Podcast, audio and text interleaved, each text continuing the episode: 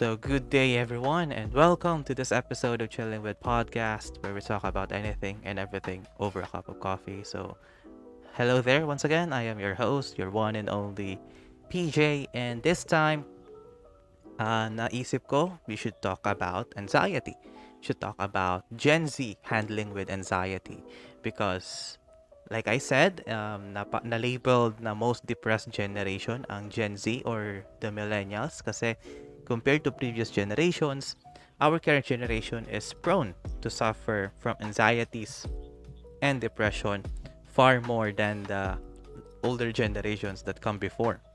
So, what better way to learn on how to handle those anxieties from learning from the experience of our guest for today?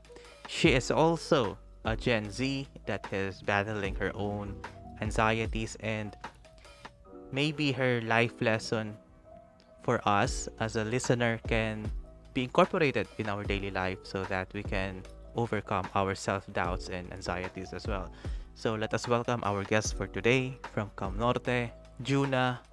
Good morning, Juna. Good day. How are you? Good day din po. Um, okay lang po ako sa ano nag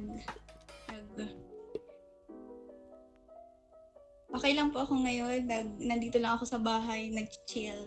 Nag-chill. Okay. Tapos, ikaw po. Okay, I'm, I'm also doing good. Ah, kakatapos lang din ng semester so na, nabawasan muna yung teaching load ko. So, since you are also a student, kamusta yung last semester mo? Sobrang nakaka-drain po yung last semester kasi yung parang one, yung isang academic year, puro lang online class in which hindi naman po kami sanay sa ganong setting kasi ever since naman simula nung klase parang nasanay na na face to face. So ngayon Mhm. parang nag adjust pa rin kami. Tapos sobrang sobrang hirap. Though nakaka- nakapag-adjust naman kami, pero hindi lahat. I mean, hindi naman kasi lahat parang capable. Kasi so, yung internet connection pinaka naka-challenging ngayon. Sabagay, I can, I can agree to that kasi karami ng mga students pag may na ang signal, hindi nakakasabay sa lessons, especially sa exams. So, it's a very stressful Oo. situation. So, ngayon tapos na yung SEM, what did you do para kahit papaano mabawasan yung fatigue na naramdaman mo last school year? Ngayon po, nag, ano ako, sa social media detox. Mhm. nagbabawas ako, naglilimit na ako ngayon magpara post, magpara share ng mga, gin- mga sa Facebook, sa Twitter. Ngayon, parang nag-focus muna ako sa sarili ko, sa pamilya ko ngayon. So, parang, ah, naghahanap ako ng peace of mind. Okay. Uh, what made you decide na mag... Kasi, Mm. ni, Sige lang, on. kasi, nung ano, to- unlike po dati na kahit may pasok, ano ako, sunod-sunod yung ano ko, share ko. Kasi parang, parang coping mechanism ko na lang din yun sa ano, Mhm. sa, sa, is, is- kasi nakaka-drain na yung semester. Parang, yun na lang yung coping mechanism ko para mag ano, para mabawasan yung ano ko, yung stress. Pero ngayon, binawasan ko talaga yung pag post ko talaga sa social media. Pero, Sa sobrang ano, Mm. sobrang laking defect. pero, like you said, correct me if I'm wrong, kasi like you said kanina, um, ang pag-post mo sa social media is a form of social, uh, is a form of coping mechanism. So, ngayong nagso-social detox ka, what happened, di ba? Your source of coping mechanism ay inalis mo bigla. Bakit ganun ang, ba't napag-desisyonan mo yung ganun? Hindi kasi po dati yung parang yung social media kasi sir, sobrang yung 'di ba, sobrang toxic ng social media ngayon. Mhm. Yung ano ko, yung yung yung dati, yung 'di ba may may may pasok. Mhm. Sobrang toxic na ng ano ko. Nung toxic din, din toxic din naman ang buhay ko. Parang nilagyan ko din ng pan ng toxicity. I mean, parang pinufuel ko lalo. Mm. Parang ganun yung coping mechanism ko dati nung ano, nung, I mean, di ba sir, kapag, kapag, halimbawa may parang, may problema ka, parang gusto mo pang dagdagan ulit. Kasi parang, gusto mo ng new challenge. I mean, hindi ko sir kung gets mo ako, pero ganun yung ano ko, yung point. I can I can Gets see ako, I? I can I can see your point. Nagigets ko yung point mo, don't worry.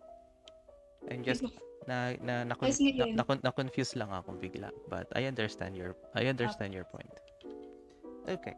So with that, since at least naka- abuti naman nakabuti sa yung nakabuti sa yung mag-social detox kasi ang pag-handle ng toxicity sa buhay ay hindi napapabuti pag dinagdagan pa ng toxicity. Yes, it may give you some feeling of it may give you some feelings of excitement Oh. or rush Opo. but at the end of the day it will not give you peace so it's a good thing na nag-social detox ka okay so let's talk about your experiences kasi like we said kanina parang ang pag-uusapan natin is more on anxieties and each and every one of us knows that there are many degrees daming iba't ibang levels of anxiety iba't iba ang definition ng anxiety per individual sa sa'yo, based on your experiences, uh, what are the usual scenarios that causes you anxiety? Ano po?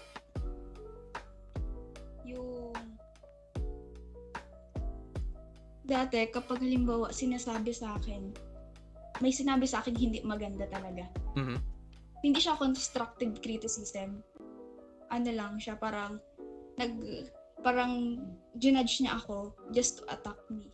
Mhm. Hindi para mag grow ako as a person. Parang inattack niya ako with my incapacity. I mean, I mean, parang sinabihan niya ako ng yeah, hindi mo yan kaya, ganyan, ganyan, ganyan. Mhm. Tapos, ano, hang, dadalhin ko yan hanggang sa ano, pag halimbawa mat matutulog na ako, pag marami akong time para mag-isip-isip. Kapag nagtutulala lang ako, parang mag, mag ano lang yan, magpapasok lang yan sa isip ko. Yung mga ganun. Tapos halimbawa, kapag halimbawa po may mga ano, surprise, mga surprise quiz talaga. Sobrang, parang hindi siya kasama sa plan ko. Parang nag-ano ako nag, yung nag, nag, nababother ako agad, parang nagpapanik ako agad.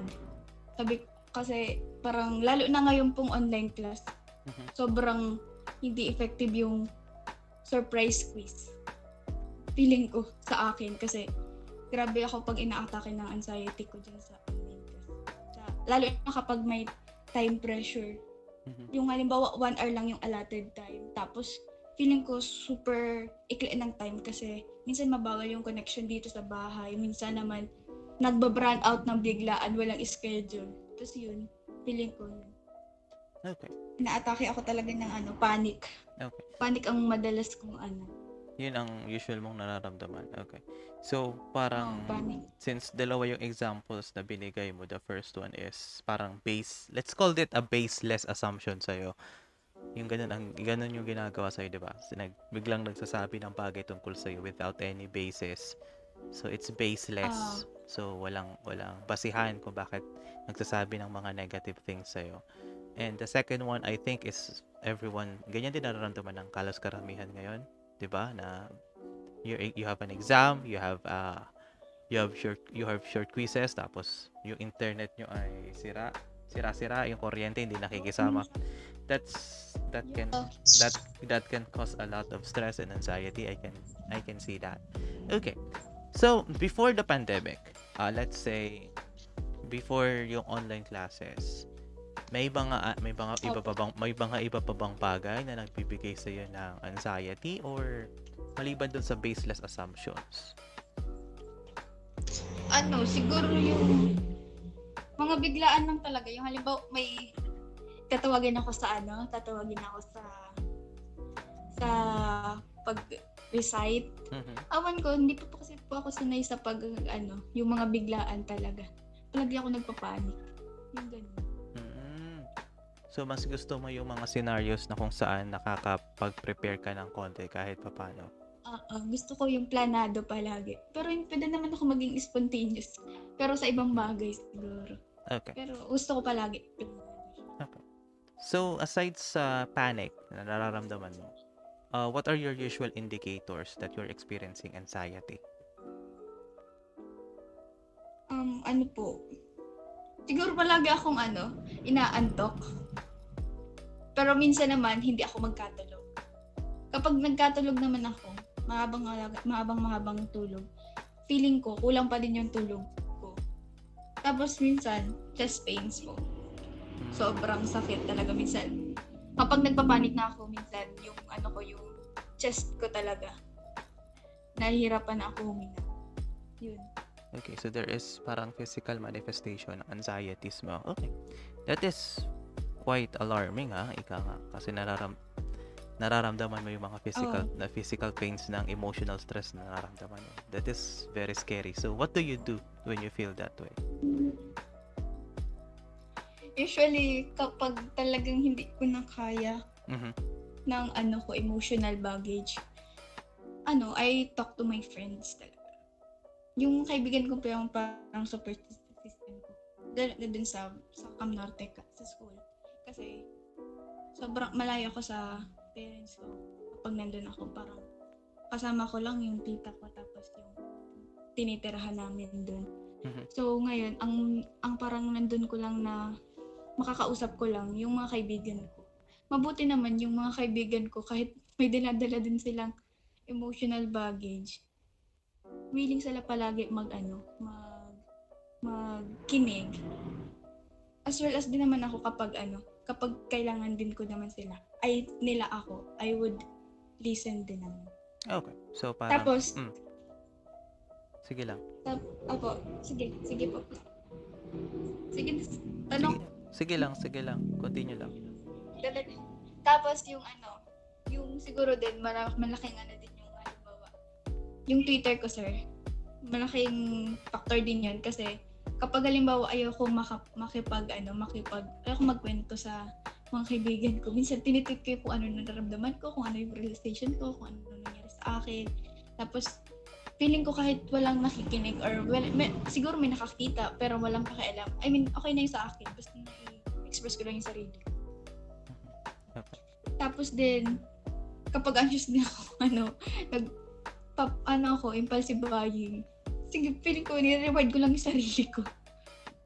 Mm, so naglalabas Ganun. naglalabas ka ng avenues para ilabas yung stress. At least hindi mo kinikim-kim. Hindi mo kin, hindi mo iniipon until Oo, hindi pa ako nag... Okay, that's that's a good thing. So, I've read um in a- some articles na bullying or being bullied causes anxiety. So, were, were there any case na nangyari to sa'yo? Mm, ano po, meron naman. Kasi, di, da, dati, di ba, dati po, nabully ako because of my, ano, skin complexion. Kasi yung mga kalala sa akin, alam naman na ano ako. Morena, na, morena po ako. Mhm. So, dati, parang, di, di ba kasi dito sa, dito, parang ang standard ng parang maganda is having a fair skin complexion. And since parang hindi ako pasok sa, sa, sa, sa ganun standard, parang, inaano nila ako, parang, dinidegrade. I mean, yun, parang yun ang feeling ko, parang na-outcast ako. Parang nililimit nila ako nung ano, nung bawal akong mag mag ano, magsuot ng ganito, mag, mag neon pink, mag mga suot ng ganyan, mga bright colors, Mhm. mag halimbawa mag mag bikini, bawal parang nilili parang ganun. Parang ganun, parang nag ano yung insecurity ko. Doon nag-grow. Kaya ang mga suot ko is palaging ano, palaging t-shirt, pantalon, yun dati ganun. Pero pero dun yung mga ano ko, yung naman na yung mga nabully, ay, yung mga nambully naman sa akin po. Feeling ko napatawad ko na din naman sila kahit ano, hindi sila nag, nag, naging ng apology. Pero actually, nga, yung mga, ano ko, yung nambully sa akin, Mhm. ano na, feeling ko friends ko na kasi I have seen the character development. Wow. Pero ano din po, oh, may nag, yung iba naman po nag, ano, parang nagbago na kaya friends na kami. Parang, oh, na, na ano ko na yun. Parang kasi binaon ko na yun sa ano eh, sa past ko. Hindi ko na kailangan, oh, parang ungkatin pa. Na, pero siguro, siguro yung ano, yung, siguro yung sugat. Si, ay wala na yung sugat, parang scar na lang siyang nandito. Sa, ano ko, sa sarili ko. Forever na siyang nakaano. Okay. Tapos, Yun po, yun. Okay. So you were treated based on your physical based on your physical Oo, appearance. Okay. So at least now you are you are comfortable in your own skin. Proud kang morena ka na ngayon. Oo. Loud and proud. Okay, very good. Kasi uh, there are people, there are friends that I know na ganyan din ang pinagdaanan na ng high school, morena, pero ang bansag sa kanila is something na derogatory tungkol sa pa, tungkol sa pagiging maitim. Yep, yep, that's the usual phrase and nadala nila yon until college. Oo, parang hindi, pero hindi naman yung super parang degradatory, pero parang yun, yung sa way nila ng pagsalita. Di ba kasi pag yung agta negra, hindi naman siya actually deg- derogatory word. Di ba? Kasi it's from an ano, et, parang ethnic group. Mm. Or parang, ganun. Di ba yung mga agta sa ano naman? Indigenous talaga people siya- sila. Hindi. Uh, yan, that indigenous. So, ano, pero yung way nila ng pag salita is siguro yun yung ano, kasi parang they are they are trying to insult us. Ganun. Okay, I can see that kasi yun nga, like I said, may friends ako, may friend akong ganun ang pinagdaanan and it was very sad seeing her experience those kinds of treatment. So I'm glad that you are proud na morena ka and it's a good thing that you have moved on from that. Okay. So during your times na you are feeling anxiety, uh, what ano yung mga performances mo na naapektuhan when you are feeling that? Ano po? Siguro ngayon lang na on- online class. Yung sobrang in sobrang daming moment na naapektuhan yung yung anxiety ko. Nung anxiety ko ang performance ko kasi palagi akong tinatamad gumawa. Kasi parang ang feeling ko an um, hindi hindi ako motivated, ganun, parang gusto ko na lang matapos yung sem. Gusto ko na lang gusto ko na lang ano as in matapos na yung lahat ng ano mga balakid. Kasi dahil na din siguro sa time pressure tapos yun na nga mahina internet connection tsaka brand out din. Tsaka meron din mga ano un- unapproachable na mga prof prof talaga. Kaya nakakatakot minsan nakakatakot tumanong magtanong yun siguro kaya yung performance ko, wait lang, parang yung performance ko sa school, unlike nung, yung, unlike nung ano, nung face to face, bumaba siya, sir. Pero, feeling ko mas naging life smart, mas, mas, mag, mas naging life smart ako ngayon kaysa parang, ano, school smart. I mean, di ba kapag yung, pwede ka din life smart, pwede ka din yung parang academically, ano, academically parang matalino. Ganun. Di ba, sir? Yep, may um tawag yan street smart. Ah, ah, statement. So, ngayon, feeling ko, mas, mas ano ako ngayon, mas angat yung life smart, life, pagiging life smart ko kaysa ngayon. Dun sa ano ko, pagiging, kasi dati sa akin, sinasabi sa akin, parang, ano, matalinong, matalinong bobo. Kasi nga, ano, parang sa, matalino ako sa, ano, sa, sinasabi nila, matalino ako sa school. Pero kapag sa Mhm. buhay na, parang ang tanga-tanga ko. Yun, ganun. Pero feeling ko ngayon, sa sarili ko, mas natalino na ako sa ano, sa buhay kaysa sa school. Paano naman nila nasabing Though ano na, Paano naman nila nasabing bobo ka sa buhay? awan ko, minsan kasi may mga club, yung mga clum- clumsiness ko sa buhay eh. Parang yung obvious na.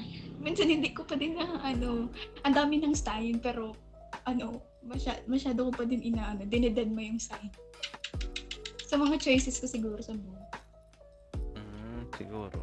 Kasi sometimes it's very hard to call someone na bobo sa buhay without indicating kung ano yung minsan na wrong, wrong choices nila. It's it's challenging to figure out kung ano yung mali sa'yo pag hindi pinapoint out ng iba. So, but you have it's a good thing na kailangan mong mag, kailangan mong mag-reflect pa rin. Kung hindi sinasabi ng iba, so it's it's a chance na Oo. you have to reflect on your actions. Okay. So, I think most of your anxieties na triggered ang pandemic, no? Oo po. Na trigger ngayon, Hindi talaga. na trigger ngayon. Okay. And during your recovering stage, di ba sinabi mo, nag, pag may nararamdaman kang anxieties, uh, you are planning to recover from it. So, what are the challenges that you face when you are starting to recover dun sa anxiety? Siguro sir yung pag ano, yung, ano kasi ang pag heal sobrang ano niya eh, messy. I mean, di ba minsan feeling mo okay ka na, na-survive mo na, pero minsan may days naman na hindi. Tapos, feeling ko ang pinaka-challenging dun is mag-restart ulit. There was this saying po na ano na the the hardest step is always the first. The the first step is always the hardest. Which is true naman kasi yung parang kapag nag-restart ka, we need to get rid of the lahat ng nakasanayan natin, di ba? Parang yung mga tao sa paligid natin, yung new environment, kailangan, yung kailangan mo siyang i-adapt. Siguro yun yung ano, yung parang pinaka-challenging sa lahat. Yung pag pag-adapt. Pero as time sobrang ano, time heals naman talaga. Kasi as time goes by, kapag ano ka na, nasanay ka na sa changes, mapapansin mo na ay, ay, okay naman pala ako na wala yung ganito, wala si ganyan. Wala, parang, okay naman pala ako na hindi ganito yung nangyari. Parang sinabi ko nga dati, dati, um, sabi ko, dati parang sin, sin ko si Lord, sabi ko, bakit? Tapos, pero, tapos ngayon, ang sinasabi ko na thank you. Parang na-realize ko na na, ah, ganito pala, kaya pala ganito. Kaya pinala inalis ni Lord yung ano, yung ganito para may mas maganda pang mga mangyayari. Okay, so you, you decided to take take a look at the bigger pictures ng pinagdadaanan mo. And that is good. So, how were the people around you reacting sa changes na nangyayari sa sarili mo? Ano po, sabi na lang kami, sabi daw, ay nagbago ka na. Dati parang ayos lang sa'yo na ginaganito, ganyan ka, ganyan. Tapos sabi niya, tuma, parang tumapang ka na. Yun, ganun. So, bakit parang kasalanan ko pa na natuto na ako mag-speak up about what's bothering me. Pero natuto na ako kasi magsalita kung ano sa tingin ko yung ano dapat nang e-end ng cycle eh. Parang sinabi ko, sinasabi ko palagi na ano na na hindi yun parang hindi na yun hindi na ako nag hindi na ako nagagalit or na na offend kapag sinabihan ako ng ganun na parang ganun sinabi nila sa akin kasi parang tinitake ko na lang yun as a compliment kasi woo thank you kasi feeling ko proud proud proud yung ano ko past self ko sa kung ano man kung ano man ako ngayon. Parang sobrang layo ko na kasi dati. Yung parang kung ano ko paano ako mag-react sa mga sa mga issue ngayon, sobrang ibang-iba. Parang dati, may example po ako na ano, parang sabi ko na yung halimbawa may mga cheating situation na yung pag halimbawa ay pangit na nga panluloko pa, ganun. Pero ngayon, parang dati ako, ganun ako mag-react. Pero ngayon, ngayon, ano na ako, parang sabi ko, ano, yung kahit anong itsura mo, kung manloloko ka, manloloko ka. Parang hindi, wala lang pa sa itsura. Basta manloloko ka, kung gwapo ka or pangit ka. I mean, di ba, kapag may standard naman ng, I mean, though, kail, hindi naman natin siya kailangan talagang sulit. I mean, yung conventionally, sinasabi ng conventionally maganda. So, para, ano po, yun, ganun. so parang you are, ano tawag yan? Parang nilalagpasan mo yung hindi hindi ka nagpapadala Oo. hindi ka nagpapadala sa mga stereotypical scenarios. Parang you are, you, Oo. you look beyond the bigger picture. So kung ang tingin ng mga kasama kung ang tingin ng mga nakakakilala sa na yung nagbago ka is a, is a, is a form of negative trait sa kanila. So what about those na nakilala mo pa lang na hindi alam yung pinagdaanan mo and nakilala ka kung ano ka na ngayon hindi kung ano ka dati? So what were their impressions of you sabi na lang po nila, ano, ando ako, I'm a confident person. Parang sobrang independent woman, strong independent woman yung sinasabi nila. Tapos, sobrang magmamanifest, sa akin yung self-love ko talaga. Mm, okay. So, it, Pero naman yung, Hmm. kung sa, ay sige po. sige lang, go lang. Sige po. Pero sa kapag, ano naman sir, yung first impression naman, sasabihin nila, ah, masungit, masungit, yung parang, kapag unang tingin nila sa akin talaga masungit. Kasi yung ano ko, yung, yung aura ko talaga palaging parang galit. Kahit, kahit, tum- minsan kasi nagang ano lang ako, nag-space out ako. So, minsan nakatulala ako. Tapos feeling nila, tinitingnan ko sila ng masama. Tapos yun, parang nagagalit. Parang feeling nila masungit ako. Pero yung mga totoong friends ko naman, sinasabi nila, ano daw ako. Parang, parang, pina, parang nilalabas, feeling, parang nagtatapang, I mean, yung parang, yung, yung outside ko lang, yung matapang, pero yung totoo talagang ano ako, softy. Yun. Mm, so, Yep. ang dating sa inyo, ang dating sa iba is you're a confident woman. So, I think it's a result na na-overcome mo yung mga insecurities mo. And it's it's a good what I call this, it's a good manifestation that you did that. Kasi uh, sa akin din, I faced my own share of anxieties in a different form. Kasi yours in, is an anxiety na kung saan na judge yung physical insecurities mo, di ba? And there's a tendency na nag-hesitate ka maging pumunta sa public kasi baka i-judge yung complexion mo. And being able to move, being able to be comfortable in your own skin, sabihin, wala ka nang pake sa sinasabi nila, di ba? So long as on your end, you're doing the right thing. And on my part naman, uh, when it comes to anxiety, I have this fear na kung saan dati, I had this fear na ayoko na nalileft behind. I don't want to be alone. And the best coping mechanism na nagawa ko tungkol doon is I fake confidence. Yung tipong, ang impression sa akin ng lahat is I am parang confident, um, magaling makisama sa tao, but behind those confidence is I napaka hi- mahiyain na tao. I was deep, um, behind the scenes, I was very antisocial. And alam niya ng mga kaibigan ko. But when it comes to public interaction, hindi mo makahalata yan. It's, my, I think it's a way of myself coping up na ayoko mapag-iwanan ng society. Kasi being antisocial is very different. Kasi ayaw mo talaga makisalamuha sa tao. And eventually, na-discover ko na faking confidence is not a good way kasi napapansin niya ng mga tao. Lalo na yung mga magagaling bumasa ng tao. And eventually I practiced how to be confident in my own way and eventually ang ngayon okay na I'm I'm doing good I'm being comfortable with my own skin then kasi yours is mm, ikaw Parang kon fake it till you make it. ah yes ah, fake it till you make it pero on my end hindi ko na siya finake ginawa ko na siyang totoo kasi halata, halata talaga looking back napapansin ko halata naman talaga pag finifake yung confidence. And now, sa status ko ngayon, sa mas madali ko nang malaman. Mas madali kong matunugan kung ang isang tao ay nagpapanggap na magaling, nagpapanggap na confident. Kasi I know the signs ng ganong ugali. So, ganon siya.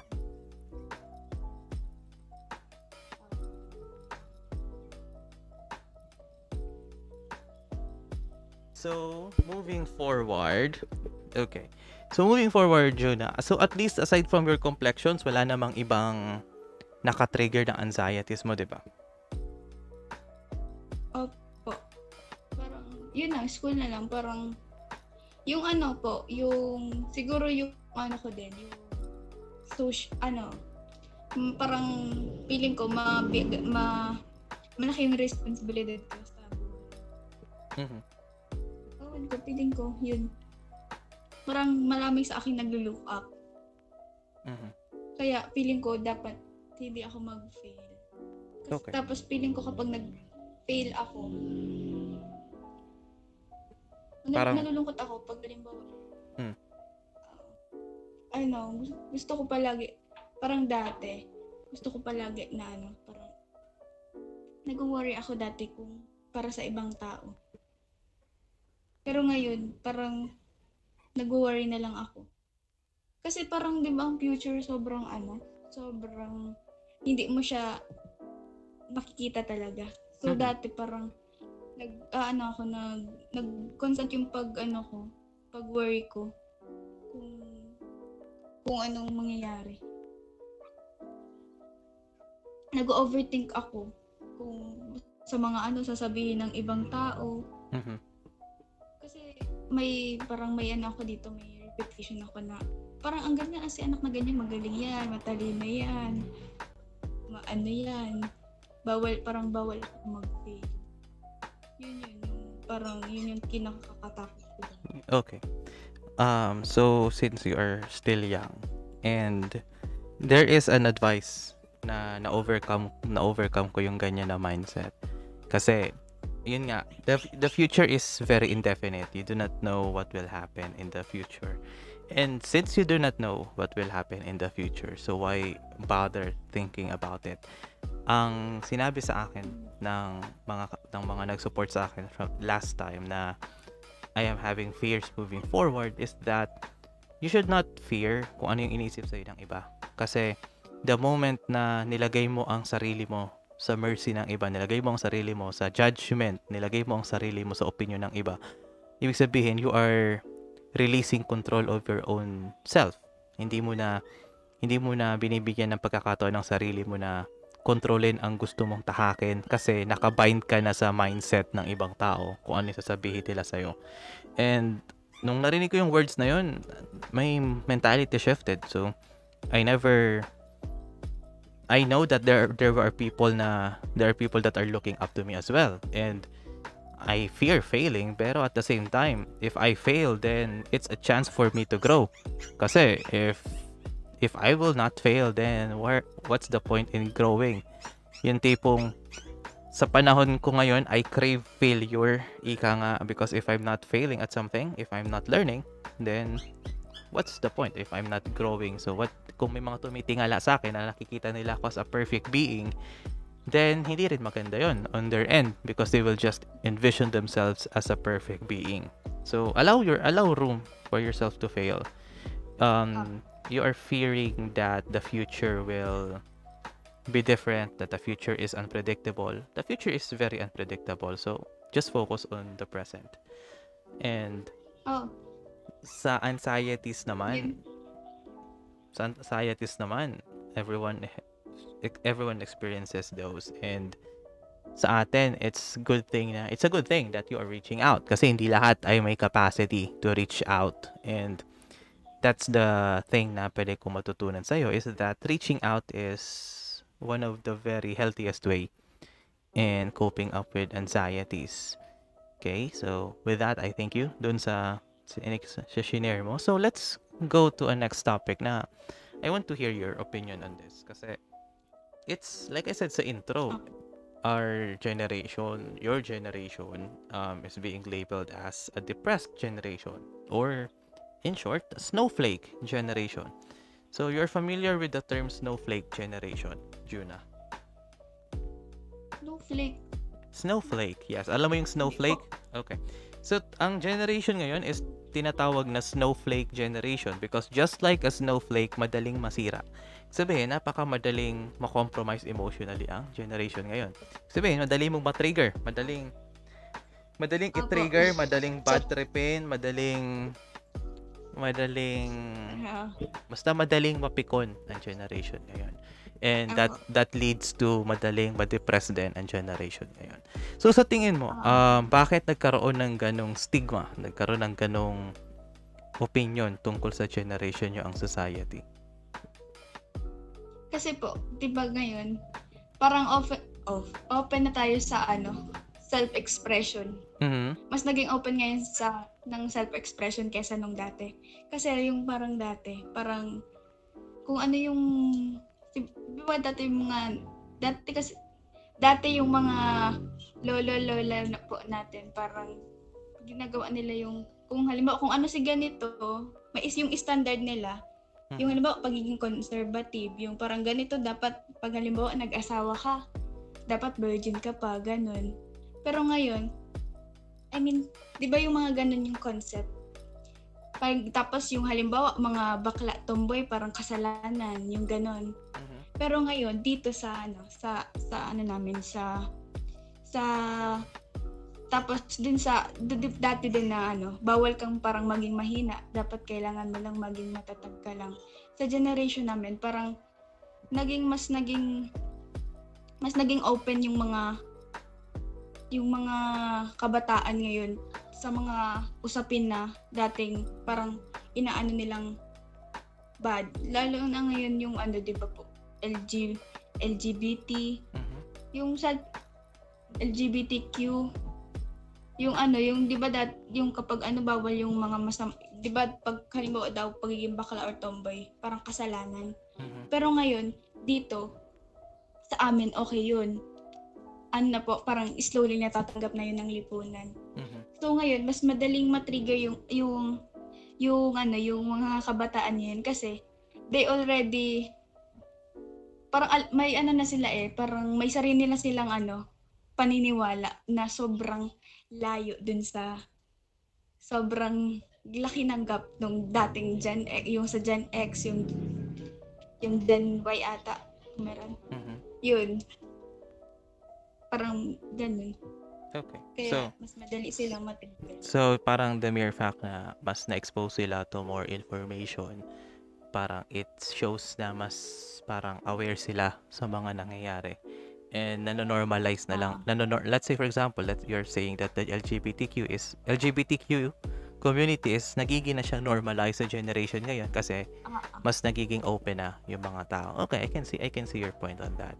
And also it's since everyone lalo na sa millennials, lalo na sa Gen Z is marami na kayong marami na tayong access to more information, 'di ba? And na-access din yan ng mga older generation. Ang nakikita ko rin na challenge ng Gen Z or Gen X or even the millennials themselves is that since there are so many informations running around the world, halos lahat na lang ng issue ay pinapatulan nila. That's all that is also a reason kung bakit that is also a reason kung bakit madaling ma-trigger or madaling ma-offend ang mo- most of the current generation kasi if sa super dami ng parang inform mm, sa super dami ng po, Parang information feeling, mm. Kasi feeling po namin palag ano involved kami palagi. Yun. yes just yeah it- exactly Yeah. exactly since you are involving yourself on each and every scenario. Siyempre, madami, madaming involved kayong bagay. So, any of the things na kinaka-involve you will offend a certain group of people. So, talagang you will be offended if you involve yourself in too many in too many scenarios, di ba? So, yun ang isa sa mga triggering. Kasi, ang let's say for example the older generation only focuses on specific things that for them that they think matter so sa current generation ngayon they are involving themselves into everything and anything and it's it can be a good thing and it can also be a bad thing na kung saan if you look at it in a small scale let's look at it in a small scale ang Gen Z or Gen X kung sa tao yan, so, kung sa pamilya yan, sila yung tipo ng kapamilya nyo na lahat ng problema ng angkan ay pinoproblema nila. Ay lagi nilang iniisip. That's that's the case. Stressful, yes. They are stressed, yes. So that's the current impression sa Gen Z. And the good thing about of that, the good thing about that mindset din is there are issues na pwedeng ma-brought upon, ma-brought, ma-shed to light na pwedeng gawa ng pagbabago, di ba? Kaso, ang problema sa generation ngayon, that includes millennials, that includes our generation, is that we seldom choose our own battles. Alam mo yun? Na kung ano lang yung, kung ano sa tingin natin yung tama, sige, fight, go, go lang ng go, go with the flow. But we do not think of the consequences when doing that. And we should just choose your own battles. Choose the battles na alam mong kaya mong i-handle kasi since lahat na tao, lahat na lahat ng millennials, lahat ng Gen Z madaming access sa information. Hindi lahat ng information na kukuha nila. Alam mo yun, sa dami natin na access na information, hindi lahat ng information na kukuha natin. Meaning, we only take what is on the surface. We do not dwell on the deeper end. Dig. Hindi tayo nagdidig deep. Doon lang tayo sa nakikita natin. And it can be a bad thing. That's very dangerous. That's very dangerous. And it's, anong tawag niya, nakakabagabag na marami sa teenagers na ganun. But we'll talk to that on a future episode about the current generation. I have a reserved episode for that. So, so yun nga. So, sa'yo, Junavi, how are you doing today? Are you still feeling anxious? Meron ka pa rin bang self-doubts sa sarili mo? Or are you still, are you Well, keeping, are you moving forward sa sarili mo? so ngayon po, feeling ko, kasi naman, wala ako ngayon parang pinagkakaabalahan. Mhm. I mean, nag, ano lang ako, nag, nagchichill lang ako, nagbabasa lang ako ng series, Mhm. nagnood ako ng mga, ng mga rom-com. Mhm. Kasi gusto ko lang, ano, kilig eh. Parang, Mhm. syempre, hopeless romantic ako ngayon. Mhm. Tapos, tapos yun yung ano, yung feeling ko hindi ako ngayon, hindi ako ngayon anxious. Tsaka, hindi na din ako ngayon nag-ano, parang nag-worry sa kung ano man ang padating sa akin kasi na natanggap ko na yung yung fate ko. Kasi kasi what what's for what's for me will find me naman. Kasi wait lang sir, I will share na lang yung yung ano, yung parang yun yung pinaniwalaan ko ngayon kasi ah, yung, I mean dati pa. Kasi dati bago before ako mag galing ako camsuer. So before ako mag yung transition period ko sa pag mula junior high school hanggang junior high school lang po to senior high school. Parang junior high school, firm ako na parang ABM ang kukunin ko kasi parang firm ako na gusto ko accountancy ang kukunin ko. Mhm. Pero nung pag-enroll na ako, pag-enroll na ako, wala na siyang slot sa ABM. So, yung last slot para sa STEM, as in super yung, yung 160 ata yung lot para sa STEM. Yung 160th, para yun sa akin.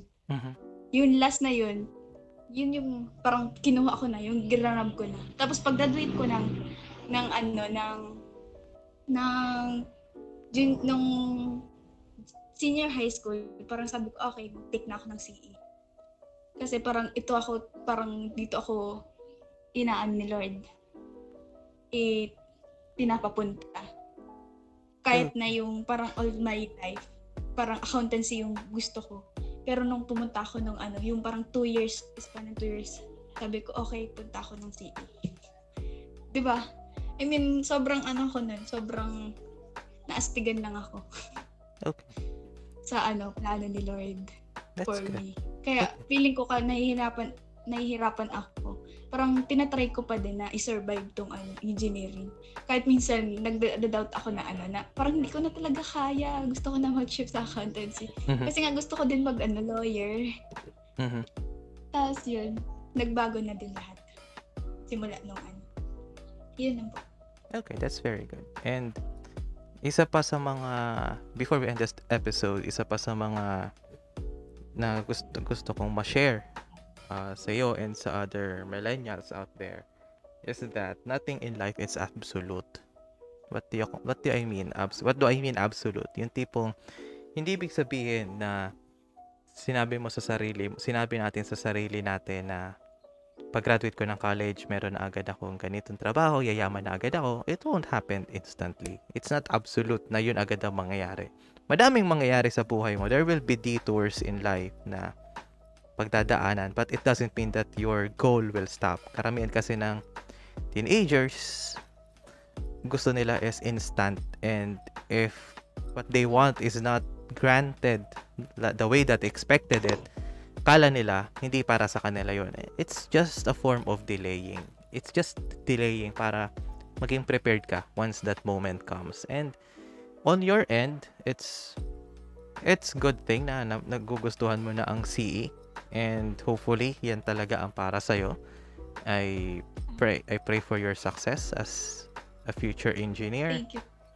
and from what your story from from your story ang isa sa mga pwede nating ma-take away na lesson dito is that if you or if someone is experiencing anxiety because of your words and actions, be be aware din kasi you were you were bullied by your complexion and I'm sure na hindi on the part ng ng police eh, nasa isip lang nila ay nakakatawa yon without without is without imagining the without taking the consequences ng naiisip mo, 'di ba? So be careful your be, be careful with, with your own words because people will be affected by it. Our words causes anxiety as well. So if you were if you're going to say something to someone, just be, make sure it's positive.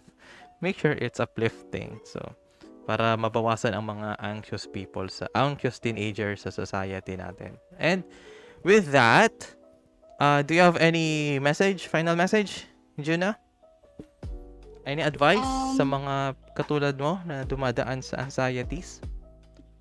Um, ano lang po, gusto ko lang sabihin na ano, dalawa lang yung sasabihin ko na parang advice ko sa kanila. Yung, there is me. Remember that there is me in the word home. It's, kasi di ba po, home can be a person din. Mhm. Sa panahon ngayon, we always, parang, we try to seek our home towards another person. So, instead of finding it sa ibang tao, try it to find it in ourselves. Okay. Build your own home in yourself. Mhm. Mag-invest ka sa sarili mo. So, parang, parang yan yung mali ko dati po na ano, na parang hinahanap ko yung sarili ko sa iba. Where in fact, they also searching for their own. So, ngayon, parang sabi ko na, ngayon, parang nahanap ko na yung, yung, yung home ko sa sarili ko. I Okay. found my home in me. Okay. You need to find the beauty on ano, being alone because that's power. Mhm. I agree. Yun. There is a certain Tapos- peace. Mm. Opo, tapos yung ano, yung isa ay ano, you are not flawed, your physical appearance are not flawed, but the society standard is. I mean, we don't need to fit with the standard of beauty that the society has made. We must create our own standard for ourselves. Mhm. Kasi meron tayong freedom of choice kung ano sa tingin natin yung ano, yung deserve naman natin. Feeling ko dapat we should now start to learn to teach yung educate yung ibang tao na yung yung having an acne yung scars, fat rolls, stretch, ma- stretch marks, um, yung dark skin complexion, um, masyadong halimbawa payat, too skinny, too, too fat, tapos yung mga body hairs are not flaws. They are normal. And we should not consider it as flaws. Hindi po siya flaws. And it does not make us ugly. Whatever you are physically, what you have is not flaws. Hindi, ano, parang hindi, sinabi ko dati na parang hindi ka nagpe-feeling maganda kasi totoong maganda ka Mhm. kung hindi ka pasok sa standards nila, ang pagig kung ang pagiging maganda mo, parang it is about time to raise their standards. Yun. Okay. So parang it's a what do you call this? It's a way of self-appreciation sa body mo. Yung parang yung you don't conform kung ano yung standard ng society sa beauty. That's good. And also to add to that ha, baka may mga pilosopo tayong listeners. Ang minimin niya is that, ang minimin na, ni Juna is that yung mga natural flaws natin sa katawan is yun lang ang ano ah, hindi natin kailangan pagtawanan yan. Pero it doesn't mean that we should ano yun, hindi ibig sabihin na kailangan natin pabayaan ang appearance natin kasi let's face let's face it let's admit the reality na society also takes good importance on how we look especially on how we inter on on how we interact with other people kasi for example if you are in a sales environment or gusto mong bumili ng isang bagay, of course, ang una mong lalapitan ay yung taong well-groomed and well-dressed. Okay? Kumpara dun sa mukhang bugnutin, mukhang dugyutin. Diba? Mas pinagkakatiwalaan ang tao ang ganon. But ang minimin ni Juna, ang minimin lang ng ating guest is that when it comes to your own body, kung ano yung flaws ng body mo, do not look at it as flaws, but think of it as your assets. Your your belly low, your belly rolls. Yes, if you want to change that, go ahead, exercise. But if you don't want to exercise, then there's no need to conform to society's discrimination of beauty sa sa beauty roles. Then just accept it for what it is and just love yourself. But like I said, also keep up. Ano tawag niyan? Also present yourself in a good way. Ha? Pagdating sa physical appearance, please dress properly, your hygiene ah. it's it's a must kasi let's face it there's there is a standard in society. We, we must face face that and and loving ourselves also comes comes along with that. Okay?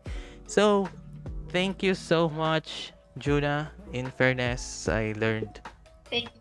I learned from this episode as well sa mga na-share mo. So Thank you so much, Junavi. And to those who are listening, please feel free to follow to follow us on Spotify, subscribe to us on YouTube, and like us on Facebook on Chilling With.